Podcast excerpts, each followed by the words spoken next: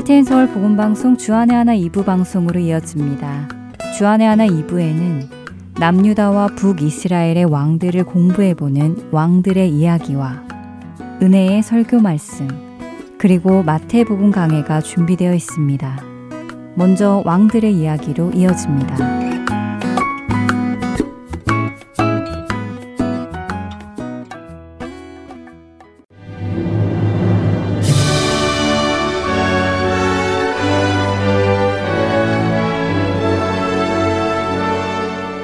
할텐 서울 복음 방송 청취자 여러분 안녕하세요. 왕들의 이야기 진행의 김민석입니다.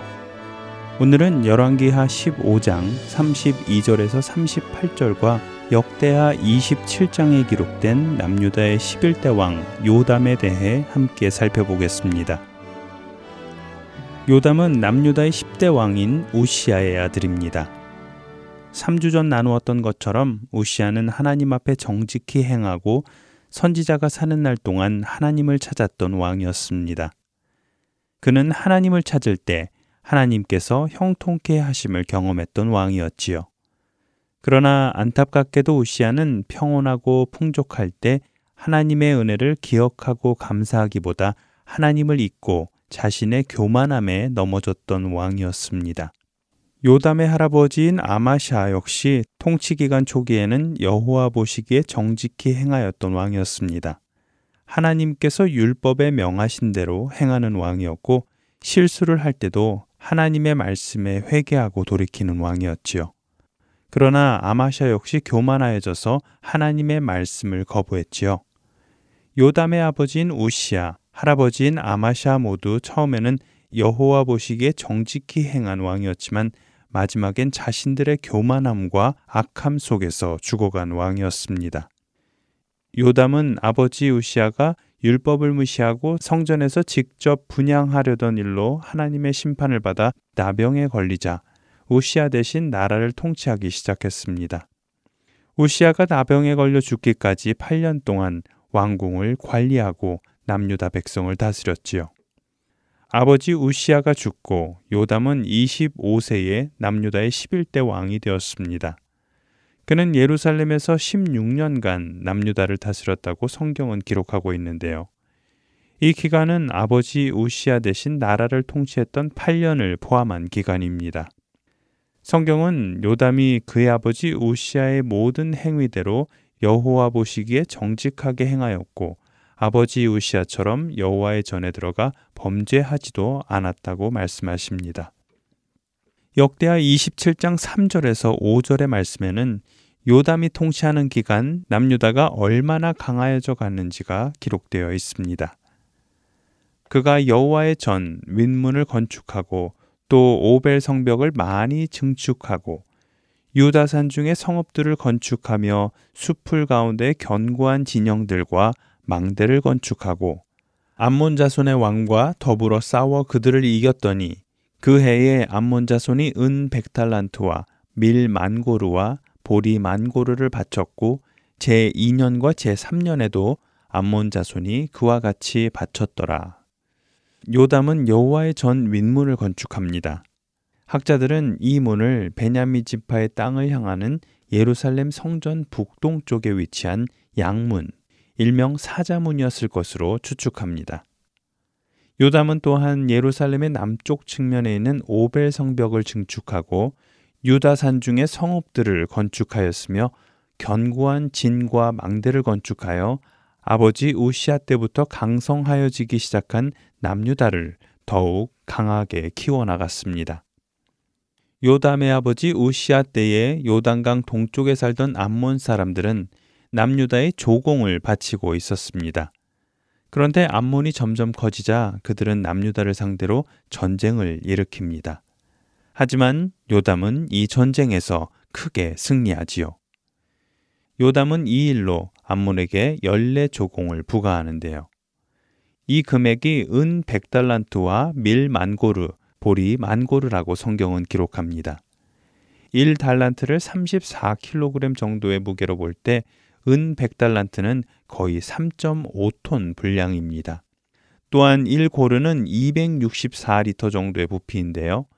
밀 만고르의 양은 밀 2640킬로리터, 보리 만고르 2640킬로리터, 총 5280킬로리터에 해당하는 양입니다. 암몬은 아람과 북이스라엘이 유다를 공격하기 전인 제2년과 제3년에도 요담에게 똑같이 공물을 보냈다고 성경은 기록합니다. 요담이 이처럼 강성해진 이유에 대해 성경은 그가 하나님 여호와 앞에서 바른 길을 걸었기 때문이라고 역대하 27장 6절에서 분명하게 말씀해 주십니다. 여호와 앞에 정직히 행하였던 요담은 하나님의 도우심과 일하심을 분명하게 경험한 것이지요. 그러나 하나님 앞에 정직히 행함으로 하나님을 경험한 요담도 조상들과 마찬가지로 산당을 제거하지 않고 백성이 여전히 그 산당에서 제사를 드리며 분양하게 하였습니다. 자신은 우상을 섬기지 않았다 하더라도 백성이 계속적으로 우상을 섬길 수 있도록 환경을 허락한 것이 하나님 앞에 얼마나 큰 죄인지를 깨닫지 못한 것이지요. 또한 요담은 아들 아하스와 함께 공동으로 남유다를 통치하는 4년 동안 아하스가 여호와 앞에 정직히 행하지 않은 것을 막지 않았습니다. 성경은 요담이 왜 죽기 전에 아들 아하스와 함께 공동 통치를 했는지에 대해 정확하게 기록하고 있지 않습니다. 다만 성경에 기록된 통치 연대를 살펴볼 때 요담은 아버지 요시아가 나병에 걸리자 대신 나라를 통치하기 시작했고 그 후 8년이 지나 아버지 요시아가 죽자 단독 정치를 시작하였고 4년간 단독 정치를 하고 나서는 아들 아하스와 함께 공동 통치를 했다는 사실만 알 수 있을 뿐이지요. 요담의 아들 아하스는 그의 아버지 요담과 달랐습니다.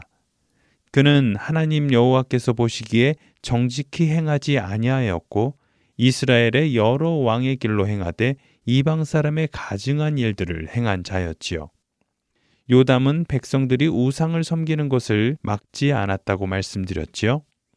요담은 백성뿐 아니라 그의 아들 아하스가 이방의 가증한 신들을 들여와 섬기는 것조차 막지 않은 것입니다. 이에 하나님께서는 아람왕 르신과 르말야의 아들 베가를 보내 유다를 치게 하십니다. 유다가 죄를 깨닫고 하나님 앞으로 돌아오기를 바라셨기 때문이지요. 하나님 앞에 정직히 행함으로 나라가 강성하여짐을 경험했던 요담. 그는 아버지 우시아와 할아버지 아마샤가 하나님을 경험하고서도 교만하여져서 하나님 앞에 악을 행했던 것을 보고 넘어지지 않기 위해 자신을 살펴 끝까지 믿음을 지키기 위해 노력했던 왕이었습니다. 그러나 자신 외에 다른 사람의 영혼에는 관심이 없었지요. 백성들이 하나님 앞에 악을 행하는 것을 막지 않았고 자신의 아들이 하나님 앞에 정직히 행하지 않은 것을 가르치지 않았습니다. 왕으로서 하나님께서 맡겨주신 하나님의 백성을 올바로 인도하지 않은 죄가 그에게 있었던 것입니다. 왕들의 이야기 다음 시간에 다시 찾아뵙겠습니다. 안녕히 계세요.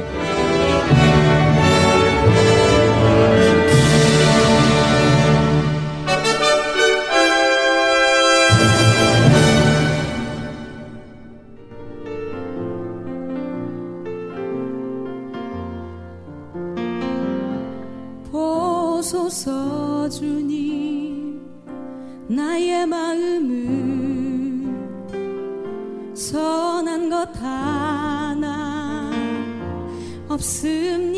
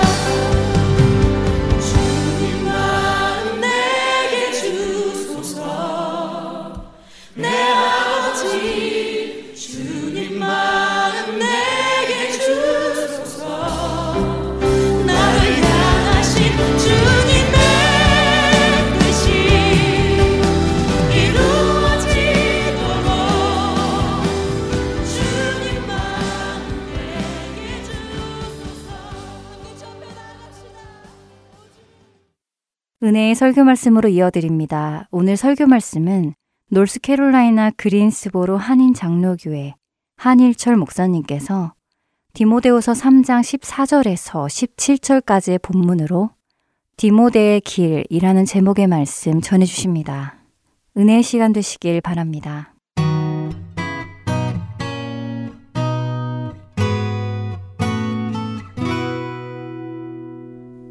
저희는 오늘날 수많은 번역본 성경, translate 바이블들이 넘쳐나는 시대에 살아가고 있습니다.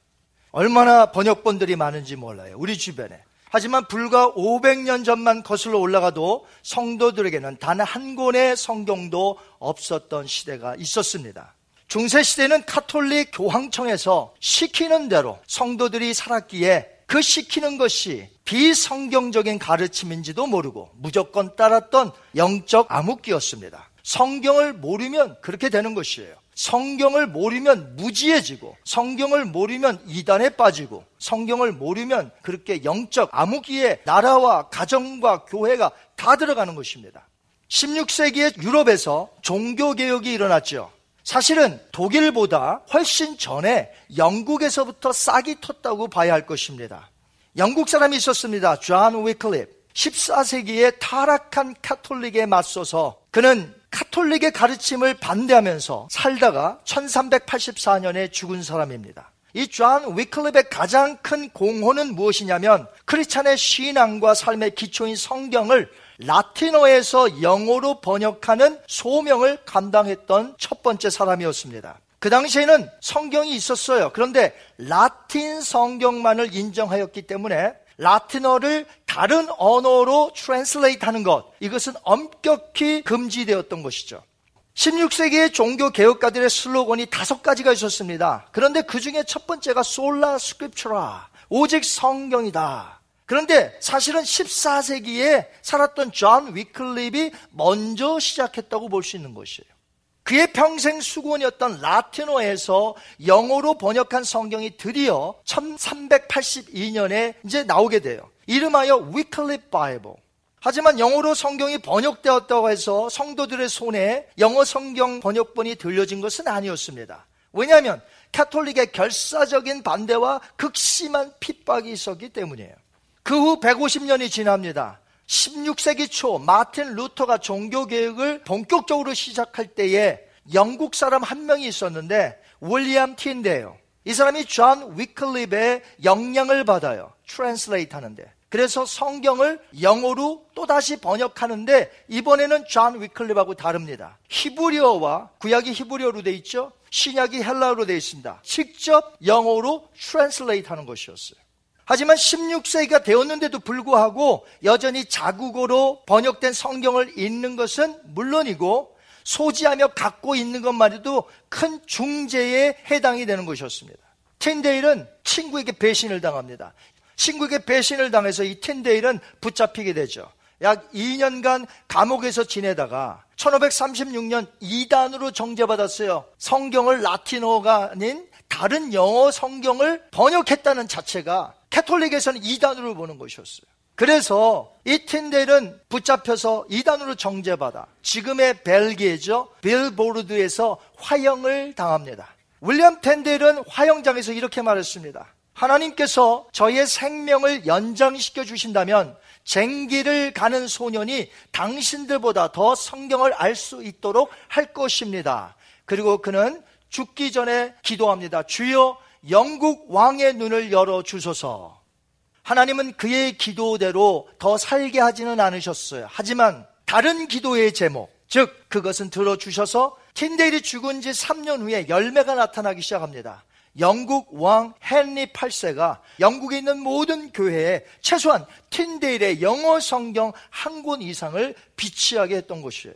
번역은 됐지만 성경은 그 당시에 너무나 비싸고 개인별로 가질 수가 없었습니다. 그래서 교회에서 낭독하게 하고 모든 이들이 자국어 성경을 들을 수 있도록 이제 라틴어가 아니라 라틴어로 설교했기 때문에 카톨릭에서 성도들은 무슨 말인지 몰라요. 생각해 보세요. 제가 지금 라틴어로 계속 설교하시면 여러분 3, 40분 그냥 왔다 그냥 가는 겁니다.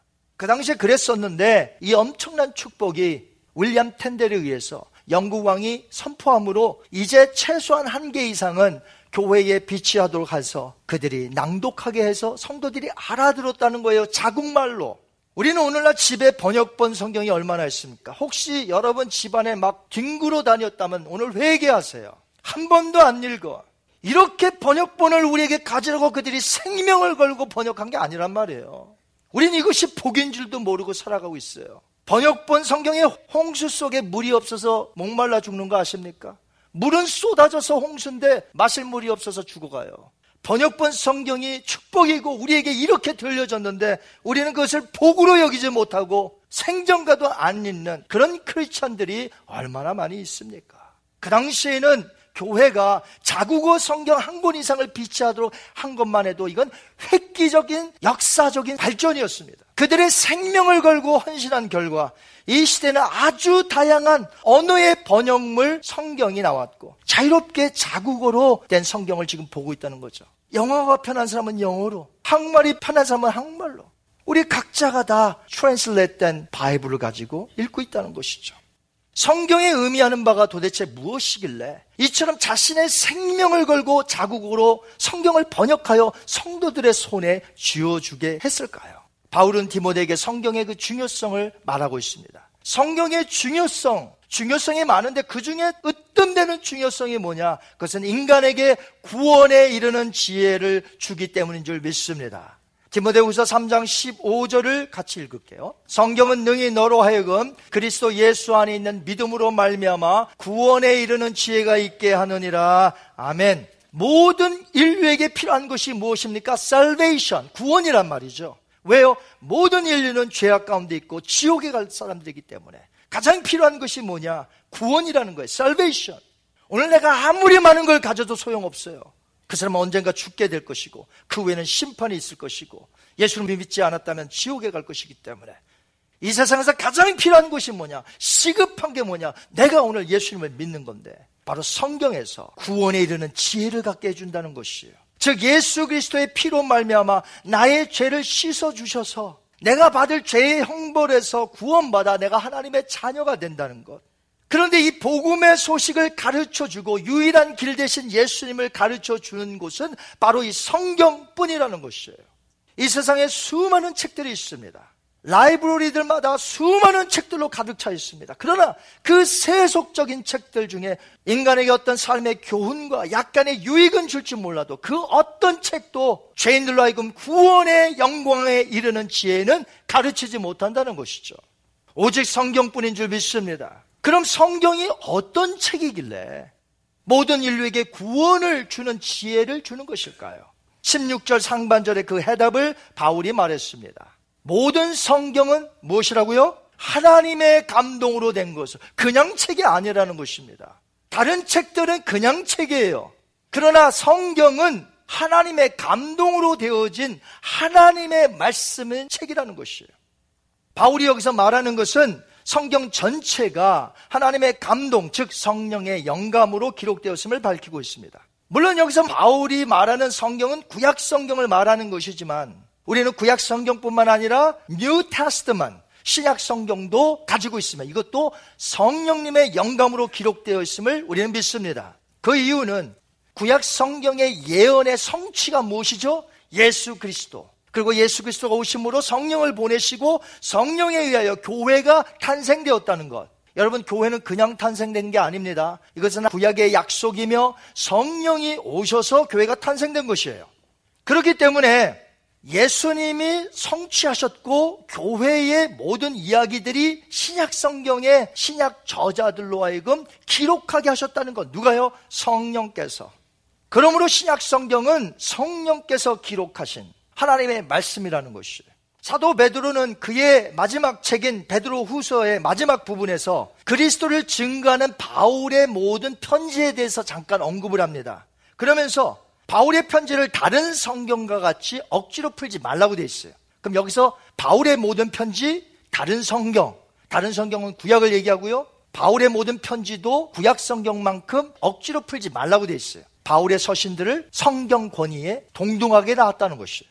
또한 신약 성경 마지막 책인 요한계시록에 보면 신약 시대에 계시된 말씀이죠. 요한계시록이 반모섬에서 계시를 본 거 아닙니까?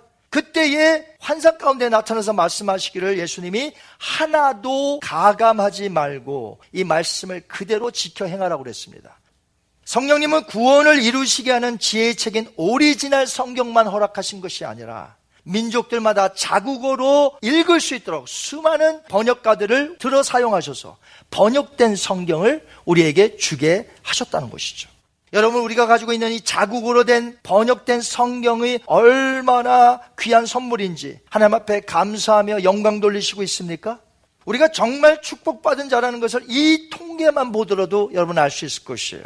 2017년 기준입니다. 전 세계의 언어가 7,350개인데 신구약 성경, 구약과 신약을 동시에 다 같이 번역한 언어는 10%도 안 되는 674개에 불과하다는 것이에요. 만약에 여러분의 손에 구약과 신약의 번역물인 성경이 내 손에 들려져 있다. 그럼 여러분은 이 세상에서 10% 미만의 축복받은 사람이라는 것이. 신약만 번역한 언어는 그럼 몇이나 될까? 1515개입니다. 신약만, New Testament만 번역이 됐어요. 또 단편으로만 번역된 곳이 있어요. 예전에는 쪽복음이라고도 했는데 예를 들어서 뭐 사복음서 이런 것만 번역이 된 데가 있어요. 언어로. 그런 것은 1135개예요. 전부 합쳐도 3324개의 언어로 지금 성경이 번역되고 있다는 것이죠. 이런 통계를 볼 때에 우리가 자국어로 번역된 신구약 성경을 가지고 날마다 읽고 볼 수 있음에 정말 우리가 감사해야 될 줄 믿습니다. 지금 전 세계 선교사님들과 선교 단체들이 오지의 선교 현장에 들어가서 그들의 언어로 지금 성경을 번역하고 있어요. 속히 그 부족의 언어로 된 성경책이 나오도록 우리가 기도하고 후원해야 될 줄 믿습니다. 위클리프 선교 단체에 의하면 앞으로도 성경을 번역해야 할 곳이 일단 급한 대로 1636개라고 합니다. 그 언어들에 맞추어서 번역을 시도하려고 지금 준비 중에 있습니다. 오리지널 바이블이 있습니다. 모세가 썼죠? 그럼 오리지널 바이블이에요. 그 다음에 이 바이블들을 또 필사합니다. 그것을 성경 사본들이라고 말합니다. Biblical Manuscript. 그리고 이 사본에서 많은 번역본들이 나왔죠. Translate Bible. 우리에게 이 모든 것이 주어졌다는 것이 하나님의 은혜인 것이죠. 그래서 아브라함 링컨은 말하기를 성경은 하나님께서 인간에게 주신 최고의 선물이며 구세주로부터 받은 이 세상에 있는 모든 좋은 것이 성경책을 통하여 전달되었다라고 말했습니다. 여러분 이 말에 동의하십니까? 아브라함 링컨은 바울이 디모데에게 했던 말씀을 너무나 잘 알고 있었기 때문에 성경은 하나님께서 인간에게 주신 최고의 선물이라고 말할 수 있었던 것이에요. 여러분도 그렇게 생각하시나요? 구원에 이르는 지혜가 성경에 있다고 말한 바울은 이제 성경이 우리의 삶에 아주 중요한 펑션이 있다는 것을 가르치고 있습니다. 우리 디모데후서 3장 16절 17절 같이 한번 읽겠습니다. 모든 성경은 하나님의 감동으로 된 것으로 교훈과 책망과 바르게 함과 의로 교육하기에 유익하니 이는 하나님의 사람으로 온전하게 하며 모든 선한 일을 행할 능력을 갖추게 하려 함이라. 아멘. 성경에는 중요한 function이 있는데 그것은 우리를 교훈하고 우리를 책망도 하고 바르게 인도하고 의로 교육합니다. 그래서 바이블은 우리의 whole person을 하나님의 뜻 가운데 인도하기에 충분한 하나님의 말씀이라는 것이죠. 성경은 하나님의 사람으로 온전하게 이 세상을 살아가도록 도와주고 우리에게 능력을 주신다는 것이에요. 이렇게 놀라운 성경을 기초로 하여 건국된 나라가 어디입니까? 이 미국입니다. 우리가 살고 있는 이 미국이 성경을 기초로 건국된 나라라는 것이죠. 그런데 1963년도에 어떤 일이 벌어졌습니까?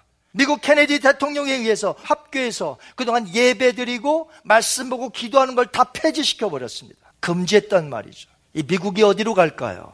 지금 우리가 그 미국을 보고 있습니다. 성경을 금했더니 지금 어떤 일이 벌어졌습니까? 우리 주변에서.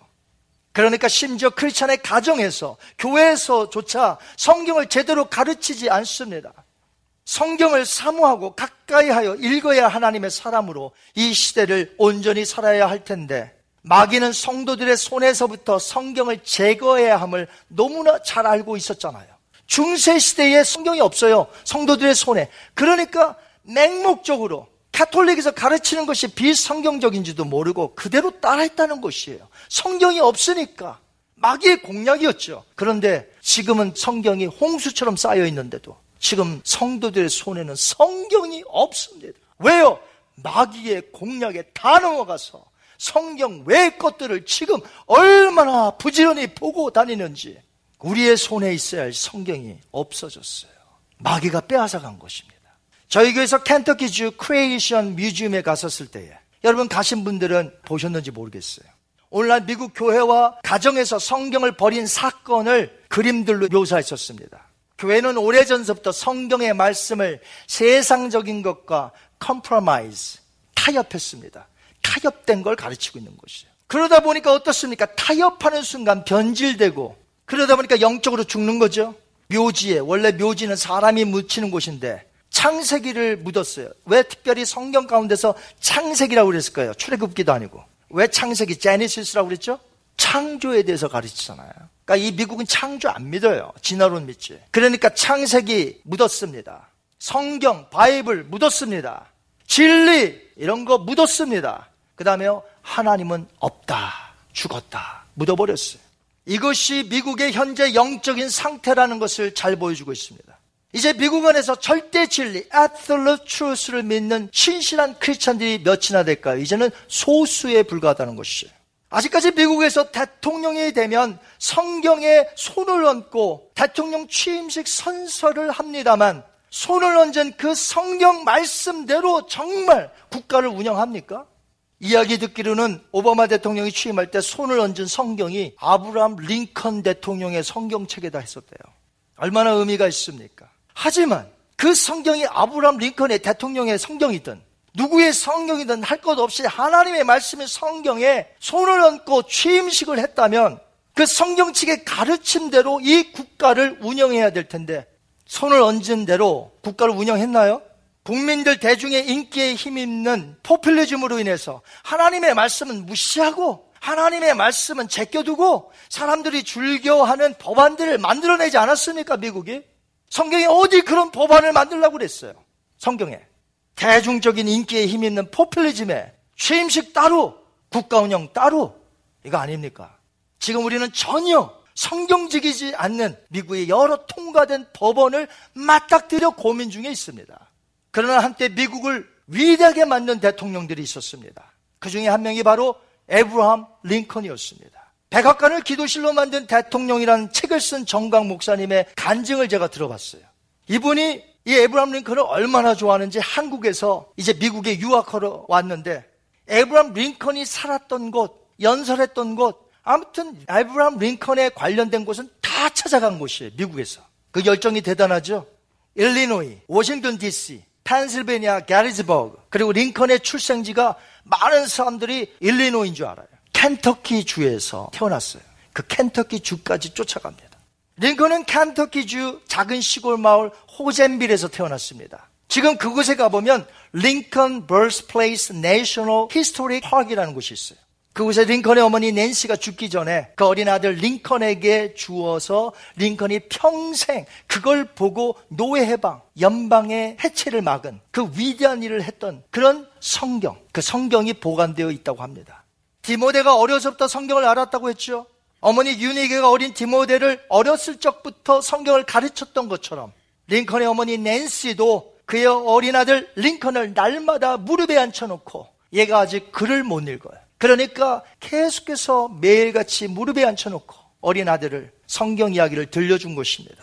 링컨이 10살 되던 해 어머니 낸시는 풍토병으로 죽게 되지요. 그때 병상에 누워있던 낸시는 어린 링컨을 불러옵니다. 그리고 손을 잡고 자신이 그렇게 보던 성경을 주면서 이렇게 유언을 합니다. 사랑하는 에이브야, 이 성경책은 내 부모님으로부터 물려받은 것이다. 내가 여러 번 읽어 많이 낡았지만 우리 집안의 값진 보물이란다. 나는 너에게 100에이커의 땅을 물려주는 것보다 이 한 권의 성경책을 물려주는 것을 진심으로 기쁘게 생각한단다. 에이브야, 너는 성경을 부지런히 읽고 성경 말씀대로 하나님을 사랑하고 이웃을 사랑하는 사람이 되어다오. 이것이 나의 마지막 부탁이다. 약속할 수 있겠니? 링컨은 어머니와의 약속을 지킵니다. 성경을 가까이 하고 날마다 성경을 사모하며 말씀대로 따라 삽니다. 하나님 사랑, 이웃 사랑합니다. 그렇기 때문에 미국 대통령 중에서도 가장 위대한 대통령이 되었고 지금도 여지껏 가장 위대한 대통령이 누구냐 하면 많은 사람들이 서슴없이 16대 대통령 에브람 링컨 대통령을 꼽습니다. 미국의 연방을 끝까지 지켰죠. 노예 해방을 완성했던 사람. 훗날 그는 절친한 친구가 있었습니다. 빌리 험던에게 링컨은 이렇게 자기 어린 시절과 자기의 삶을 회고합니다. 내가 아직 어려 글을 읽지 못했을 때부터 어머니께서는 날마다 성경을 읽어주셨고 나를 위해 기도하는 일을 쉬지 않으셨네. 콩나무 집에서 읽어주시던 성경 말씀과 기도 소리가 지금도 내 마음을 울리고 있네. 나의 오늘, 나의 희망, 나의 모든 것은 천사와 같은 나의 어머니에게서 물려받은 것이라네. 성경 한 권에 우리의 인생의 모든 것이 달려 있다는 것이에요. 이것을 에브람 링컨이 우리에게 보여준 것입니다. 여러분 성경 한 권에 놀라운 비밀이 다 들어 있습니다. 성경 한 권에 놀라운 축복이 다 들어 있습니다. 내가 어떻게 비즈니스를 해야 될지 성경 안에 해답이 있습니다. 내가 어떻게 인간관계를 맺을지 성경에 비밀이 들어져 있습니다. 성경 이야기는 어려서부터 들어야 하고 봐야 하며 평생을 봐야 하는 것이죠. 성경은 사람을 변화시킬 줄 믿습니다. 왜요? 하나님의 사람으로 온전히 설 수 있도록 하나님의 능력을 주기 때문에 그래요, 성경이. 변화시키더라도 놀랍게 변화시킵니다. 여러분 성경을 얼마나 사랑하십니까? 여러분은 어린 자녀들에게 성경을 얼마나 가르치시며 얼마나 중요한 것이라고 가르치십니까? 성경은 죄인으로 하여금 구원에 이르게 하는 지혜, 즉 구원자이신 예수님을 만나게 해주죠. 성경이 구원받는 축복을 우리가 누립니다. 어디 그것뿐입니까? 이 세상에서 하나님의 사람으로 온전하게 살 수 있도록 성경은 우리에게 능력을 주신다는 것이죠.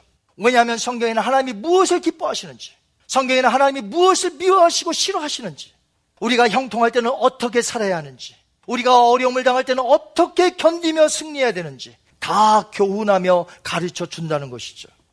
그 말씀대로만 살면 놀라운 일이 생길 텐데 어느 정도로 놀라운 일이 생기느냐?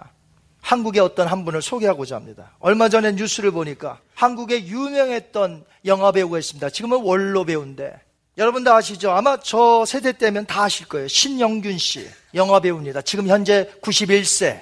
아주 오래전에 한국에서 명보극장이라는 것을 하나 샀어요. 7억 원 주고 그 당시에 시가로 60만 불 달러로요. 근데 어느새 500억이 되었어요. 500억, 4,500만 달러. 그 가치 되는 것을 명보극장을 사유 재산을 한국 영화 발전을 위하여 전부 기부했습니다. 또한 모교인 서울대에도 시가 100억 원, 850만 불이죠. 상당의 대지를 발전 기금으로 기부했습니다. 그는 인터뷰에서 말하기를 이제 내가 나이 아흔을 넘었으니 살아봐야 얼마나 더 살겠습니까? 그저 남은 거 다 베풀고 가야죠. 내 인생을 아름답게 마무리하고 싶어요. 나중에 내 관 속에 내가 아끼던 성경책 한 권만 넣어주시면 됩니다. 신 씨는 신실한 기독교 집안에서 태어나서 평생을 술, 담배는 물론이거니와 여자와 도박도 멀리해 왔다고 합니다. 신 씨는 가족이 다 헤어진 성경책 한 권을 만지며 그가 가장 좋아하는 성경 구절을 기자 앞에서 소리내어 읽었습니다. 내가 나 된 것은 하나님의 은혜로 된 것이니 내게 주신 그의 은혜가 헛되지 아니하여 내가 모든 사람들보다 더 많이 수고를 하였으나 내가 한 것이 아니요 오직 나와 함께 하신 하나님의 은혜로다. 아멘. 나이 80세가 넘고 90세가 넘어도 돈은 아까울 것입니다. 왜 힘들까요? 70이 돼도, 80이 돼도, 90세가 돼도, 100세가 돼도 힘든 건 힘든 거란 말이죠. 왜요? 인간은 욕심이 죽는 순간까지 있기 때문에 80이 됐다고 욕심이 사라질까요? 90이 됐다고 욕심이 사라질까요? 아니요. 욕심이 아마 더 있을지 몰라요. 우리의 자녀들에게 무엇을 남겨주시렵니까? 우리가 자녀들에게 물려줄 것은 너가 어떻게 살아야 하는지 하나님을 섬기는 방법을 가르쳐 주면 되는 것이에요. 그러면 그 아이들이 성실하게 형제 간에 사이좋게 지낼 것입니다. 그러나 돈을 많이 물려주는 순간 여러분의 자녀들은 서로 싸우고 난리칠 것입니다. 우리에게 있는 것.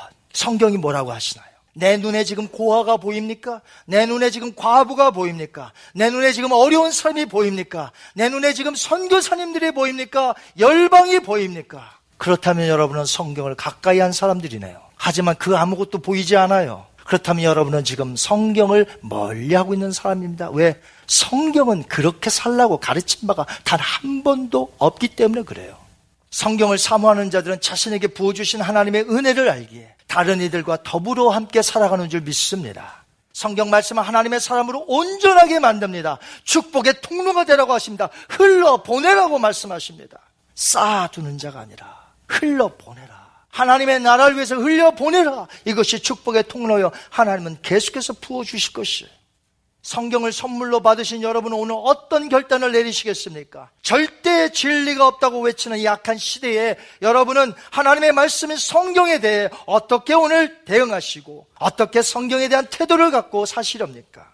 그래도 이 미국의 희망이 보이는 것은 미국 6개주 의원들이 공립학교에서 성경 수업을 제고하는 법안을 제출했다고 합니다. 할렐루야! 반대가 극심하겠지만 미국의 많은 주에서 다시금 public school에서 성경을 가르치고 기도하고 채플 시간에 예배드리는 날이 곧 왔으면 합니다. 자기밖에 모르는 인생들 앞에서 성경은 하나님의 사람으로 어떻게 온전히 살라고 하시는지 어떻게 능력 있게 살라고 하시는지 분명히 가르쳐 줍니다. 성경을 가진 저와 여러분, 이제 어떻게 살아야 되겠습니까? 앞으로의 우리의 삶은 오직 성경입니다. 성경 하나로 삶의 승부를 거시는 저와 여러분이 되시기를 주님의 이름으로 축원합니다.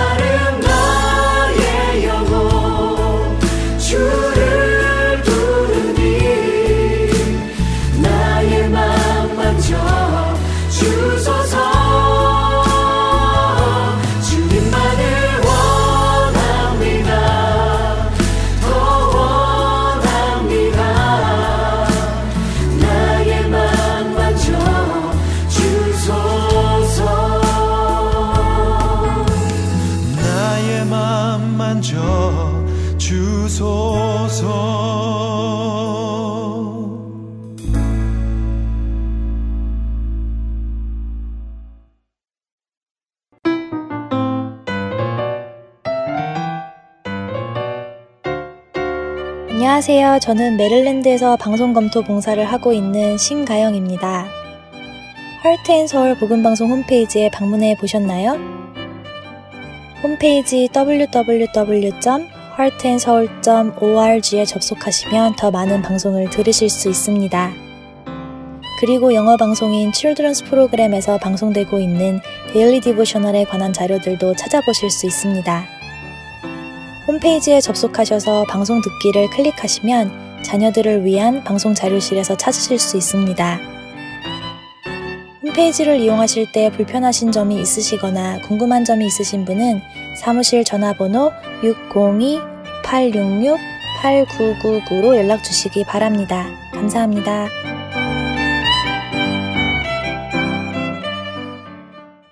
계속해서 마태복음 강해 보내드립니다.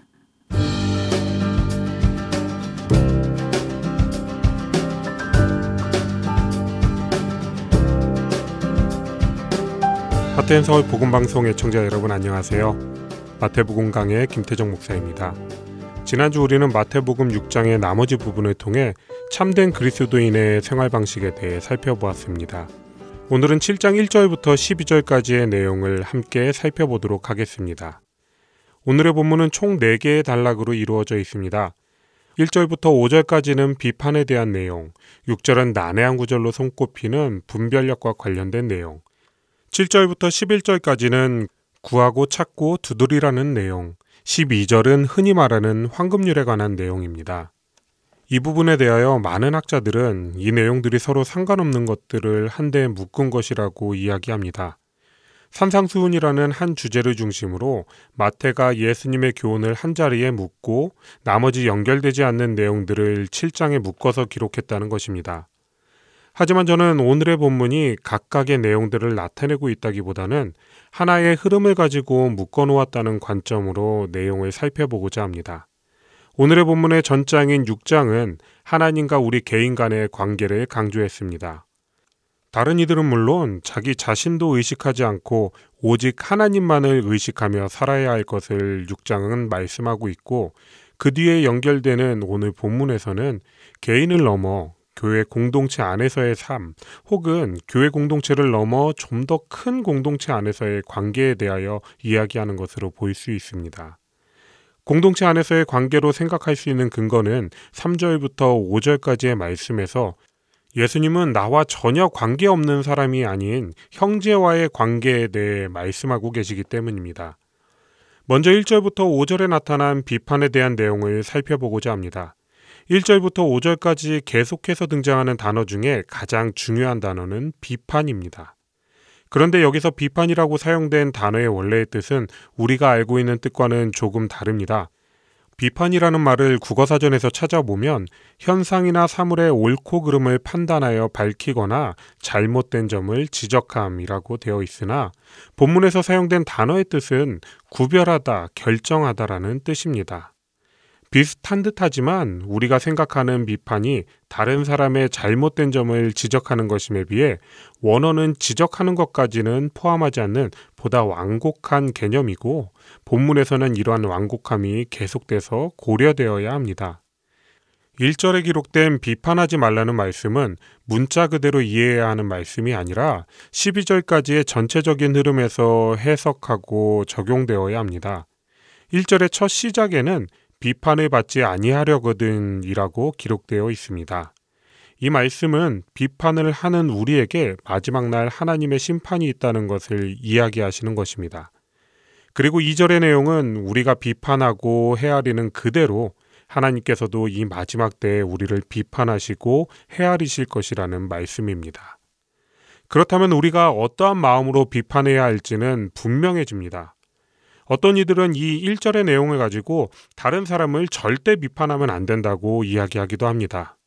하지만 1절의 전제 조건인 비판을 받지 아니하려거든 이라는 말씀을 기억해 본다면 이것은 단순히 비판을 금지하는 말씀이 아니라 그 안에 긍휼을 가지고 비판하라는 뜻임을 알 수 있습니다. 오히려 마태복음 18장에는 길 잃은 한 마리 양 이야기를 통해 죄를 범한 사람에게 찾아가서 그가 돌이킬 수 있도록 권면하는 것을 교회가 해야 할 일이라고 말씀하고 계십니다. 그리고 3절부터 5절의 말씀에는 우리가 그러한 비판을 냉혹하게 할 수 없는 존재라는 내용이 기록되어 있습니다. 예수님께서는 공생애를 시작하시기 전 몫으로 일을 하셨는데 그때 경험을 예로 들어 설명해 주십니다. 티는 아주 작은 먼지나 톱밥이고 들보는 건물의 지붕을 지탱해 주는 가장 커다란 재료입니다. 그 크기나 중요도로 보았을 때 티와 들보는 감히 비교할 수 없는 존재입니다. 그런데 다른 사람이 아는 것이든 아니면 나만 아는 은밀한 잘못이든 우리에게 들보와 같은 커다란 잘못을 가지고 있음에도 불구하고 다른 사람의 잘못을 지적하는 것은 어불성설이라고 말씀하십니다. 요한복음 8장에서 음행한 중에 잡힌 여인을 서기관과 바리새인들이 데리고 와서 어떻게 처분할지를 예수님께 물었을 때 너희 중에 죄 없는 자가 먼저 돌로 치라고 말씀하시며 용서하셨던 모습과 동일합니다.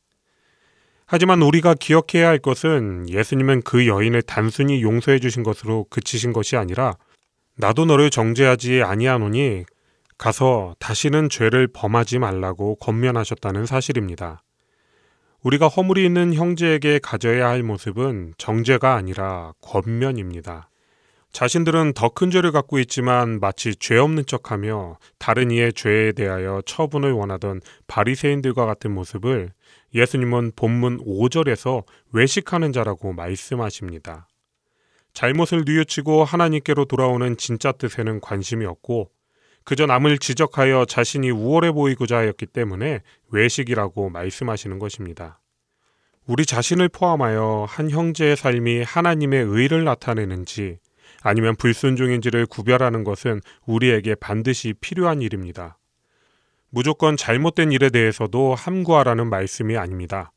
오히려 자신의 행동을 먼저 점검하여 하나님의 의를 이루고 사랑의 마음으로 형제에게 권면할 것을 이야기하고 있는 것입니다. 먼저 자신을 돌아보고 자신의 죄악된 모습을 정결케 하면 5절 후반부에 기록된 밝히 보고 형제의 눈 속에서 티를 빼리라 라는 말씀처럼 하나님의 마음으로 형제의 잘못도 지도해 줄 수 있다는 말씀입니다. 하지만 나 자신을 살피는 것에 더하여 지체가 그 권면의 말로 인해 실족하지 않도록 그의 마음을 배려해야 합니다. 6절의 내용을 쉽게 이야기하면 가치를 받아들일 수 있는 사람에게 그 가치를 주라는 뜻입니다. 학자들은 거룩한 것과 진주로 표현된 이 가치를 하나님 나라의 복음으로 개화되지는 이방인 혹은 하나님 나라의 복음을 받아들이지 않는 사람들을 의미한다고 설명합니다. 그리고 교회는 이 구절을 근거로 그리스도인만이 성만찬에 참여할 수 있는 권리가 있다고 이야기했습니다. 하지만 이 부분을 7장의 흐름으로 연결하여 생각해 본다면 거룩한 것과 진주로 표현된 가치는 하나님 나라와 의 그 자체 혹은 하나님의 나라와 의를 이루는 방법으로 그리고 개화대지는 하나님의 뜻대로 행하지 않고 자신의 잘못을 인정하지 않는 공동체의 지체로 생각할 수 있습니다. 개와 돼지라는 표현이 매우 거칠기는 하지만 당시에 유대인들이 사용했던 단어라는 것을 염두하고 이 구절을 정리해 본다면 그리스도인으로서 잘못된 삶을 살고 있는 지체에게 하나님의 의와 나라를 이룰 것을 권면해야 하는데 그러한 권면 또한 그가 잘 받아들일 수 있는 상황에서 실족하지 않도록 전해야 한다는 것입니다. 그리고 1절부터 6절까지의 내용을 살펴볼 때 받아들일 마음의 준비는 일방적인 것이 아니라는 것을 알 수 있습니다. 잘못을 깨달아야 하는 사람도 마음의 준비가 되어야 하지만 권면을 하는 자의 삶의 모습이 제대로 되어 있지 않다면 권면이 권면이 아니라 주제넘는 오지랖으로 인식될 것이기 때문입니다. 그래서 말씀을 전하는 사역자는 더욱 큰 부담을 가지고 이 말씀을 받아들여야 합니다. 매주 전하는 하나님의 말씀을 자신은 쏙 빼놓고 전하는 잘못에서 벗어나 자신이 먼저 그 말씀에 비추어 살아 그의 삶이 먼저 변화되어야 합니다. 또한 말씀을 전하는 사역자뿐만 아니라 예수 그리스도를 주인으로 인정한 우리 그리스도인이라면 누구나 이 말씀에 근거하여 자기 자신을 복종시켜야 합니다. 우리 자신이 먼저 하나님의 의를 나타내는 빛과 소금이 되어야 합니다. 이러한 서로를 향한 배려와 사랑을 기본으로 하여 서로에게 실족하지 않는 건강한 관계가 될 때 하나님의 의를 이루어가는 공동체를 만들어갈 수 있습니다. 데살로니가 전서 4장 1절에는 그러므로 형제들아 우리가 끝으로 주 예수 안에서 너희에게 구하고 권면하노니 너희가 마땅히 어떻게 행하며 하나님을 기쁘시게 할 수 있는지를 우리에게 배웠으니 곧 너희가 행하는 바라 더욱 많이 힘쓰라라고 기록되어 있습니다.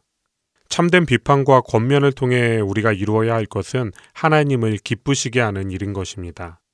그렇다면 과연 우리는 어떻게 서로를 실족시키지 않는 온전한 사랑과 배려를 할 수 있을까요? 어떻게 해야 우리 자신의 들보를 거두어내고 참된 권면을 할 수 있을까요? 말로는 참 쉬운 일이지만 실제로 이루어내기는 어려운 이 일에 대해 7절부터 11절까지는 그 해답을 제시하고 있습니다. 다름이 아니라 하나님께 구하고 찾고 두드리라는 것입니다. 우리는 흔히 이 일을 기도하는 것에 적용하여 생각합니다. 어려움이 있을 때 기도하십시오. 필요한 것이 있을 때 끈질기게 기도하십시오. 이 구절을 붙잡고 열심히 새벽을 깨우며 기도합니다. 맞습니다. 이 구절은 분명히 우리에게 기도할 것을 이야기하며 하나님께 구하면 응답받을 것을 증거해주는 구절이 맞습니다. 하지만 우리가 한 가지 기억해야 할 것은 우리의 기도의 목적이 무엇인가에 대한 것입니다. 지난주에 살펴본 마태복음 6장 33절의 말씀 기억하고 계십니까? 그런즉 너희는 먼저 그의 나라와 그의 의를 구하라.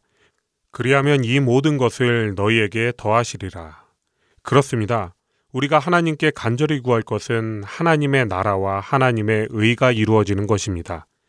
이러한 내용을 생각하고 7장 처음부터의 내용을 함께 생각해 본다면 공동체 내에서의 권면에 대해 서로가 용납할 수 있도록 올바른 권면을 해야 하는데 이를 위해서 하나님께 기도하라고 말씀하고 계시다는 것을 알 수 있습니다. 잠시 전 6절의 내용을 살펴보면서 거룩한 것과 진주가 하나님의 나라와 의 또는 그것을 이루는 방법이라고 말씀드렸습니다. 마찬가지로 우리가 구할 것은 어떠한 방법으로 권면해야 하나님의 온전한 의를 합력하여 이루어갈 수 있는지 그 방법에 대한 강구일 수도 있고 혹은 의를 이루어갈 수 있도록 하나님께서 함께 하시기를 강구하는 것일 수도 있습니다. 어떠한 방법으로 실족지 않고 서로의 삶과 생각을 지킬 수 있을지 우리는 모르니까 우리의 삶이 하나님의 의를 나타내고 하나님께서 통치하시는 나라가 될 수 있도록 기도해야 한다는 것입니다. 또한 구하고 찾고 두드린다는 단어는 모두가 현재형으로 기록되어 있습니다. 헬라어의 현재형은 끊임없이 계속되는 것을 의미합니다. 그 말은 우리의 강구도 끊임없이 계속되어야 한다는 것입니다. 왜 이렇게 끊임없이 기도해야 하는 걸까요? 왜냐하면 우리는 아주 잠시라도 하나님과 동행하지 않으면 죄의 자리로 돌아가기 때문입니다. 하나님과 함께 한다는 말의 반대는 죄와 함께 한다는 것입니다. 하나님과 죄 사이에 중간은 없습니다. 죄라는 단어의 뜻은 관역을 벗어난 화살입니다. 하나님을 벗어난 인생은 중간이 아니라 죄라는 사실을 기억해야 하며 의식적으로 하나님과 늘 동행하는 삶이 되도록 기도해야 합니다. 그리고 이렇게 기도할 때 8절에서는 구하는 이마다 받을 것이요 찾는 이는 찾아낼 것이요 두드리는 이에게는 열릴 것이니라 라고 말씀하시고 11절에도 너희가 악한 자라도 좋은 것으로 자식에게 줄줄 줄 알거든 하물며 하늘에 계신 너희 아버지께서 구하는 자에게 좋은 것으로 주시지 않겠느냐라며 기도의 응답을 약속하고 계십니다. 그런데 오늘의 본문과 같은 내용을 기록하고 있는 누가복음 11장 13절 하반절에는 여기에 특별한 말씀을 더하시는데요. 너희 하늘 아버지께서 구하는 자에게 성령을 주시지 않겠느냐 하시니라 라는 말씀입니다. 그냥 좋은 것을 주시는 것이 아니라 이러한 강구의 결과로 하나님께서 우리에게 주시는 것은 성령이라는 것입니다. 우리의 삶과 공동체 안에서 하나님의 나라와 그의 의를 이루기 위한 유일한 방법은 성령 충만함입니다. 연약한 우리이기에 우리에게도 그에게도 오직 해답은 성령 충만함 하나뿐입니다. 성령이 충만해야 나의 삶을 하나님의 뜻으로 이루어갈 수 있습니다. 성령이 충만해야 잘못된 우리의 지체도 자신의 잘못을 돌아보고 권면을 감사함으로 받아들일 수 있습니다. 이렇듯 항상 기도하여 성령 충만한 공동체만이 합력하여 선을 이루고 하나님의 나라를 이루어갈 수 있습니다. 그리고 마지막 12절에는 그러므로 무엇이든지 남에게 대접을 받고자 하는 대로 너희도 남을 대접하라. 이것이 율법이여 선지자니라 라고 기록되어 있습니다. 우리가 흔히 말하는 황금률이라는 내용인데요. 학자들은 본문에 나타난 황금률이라는 것은 레위기 19장 18절에 원수를 갚지 말며 동포를 원망하지 말며 내 이웃 사랑하기를 내 자신과 같이 사랑하라. 나는 여호와이니라. 라는 말씀을 기준으로 예수님께서 말씀하셨다고 이야기합니다. 결국 이 말씀은 그저 내가 원하는 대로 대접하라는 수준으로 그치는 것이 아니라 나를 사랑하는 것처럼 우리의 지체를 사랑하고 이해하라는 말씀으로 해석할 수 있는 것입니다. 그러므로 라는 구절로 시작하는 12절의 말씀은 그 이전까지의 말씀에 대한 결론입니다. 지체를 하나님의 마음으로 사랑하고 이해하며 서로 권면하여 하나님의 의와 나라를 세워가는 공동체. 그러한 공동체를 이루어 나가도록 항상 기도하고 사랑하라는 것이 공동체 안에서 우리가 해야 할 일인 것입니다. 이 말씀을 가장 잘 이루시고 모범을 보이신 것은 하나님이신 예수님입니다. 우리의 입장에서 우리를 구원하시기 위해 인간의 몸으로 이 땅에 오신 예수님, 그리고 우리를 자신같이 아니 자신보다 더욱 사랑하시어 십자가 사랑과 부활을 이루어내신 그 예수님의 모습을 우리에게도 요구하고 계시는 것입니다. 지난 시간 살펴본 6장과 오늘의 본문 7장은 마태복음 22장 37절부터 40절과 함께 생각해 볼 수 있습니다.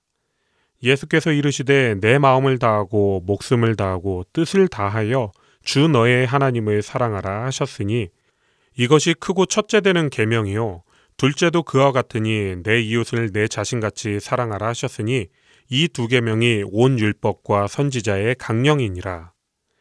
이 말씀은 성경에서 가장 큰 계명이 무엇인지를 묻는 율법사의 질문에 예수님께서 대답하신 말씀인데 우리 자신의 삶에서 하나님을 가장 사랑할 것을 6장에서 말씀하셨고 오늘 본문 7장에서는 그 다음 계명인 우리의 이웃을 사랑할 것을 말씀하고 계신 것입니다. 오늘은 마태복음 7장의 첫 부분을 살펴보았습니다. 오늘의 본문은 여러 저명한 성경학자들이 분석한 대로 각각의 단락이 서로 다른 내용을 다루고 있을 가능성이 충분히 있습니다. 하지만 갈등과 서로를 향한 건강하지 않은 비판이 넘쳐나는 이 시대, 우리 교회에는 이러한 시각의 접근도 우리에게 유익하다고 생각합니다. 죽기까지 사랑하셔서 오신 예수님의 사랑으로 먼저 지체와 교회를 사랑하는 한 주간이 되시기를 소원하며 마태복음 강해 마치겠습니다.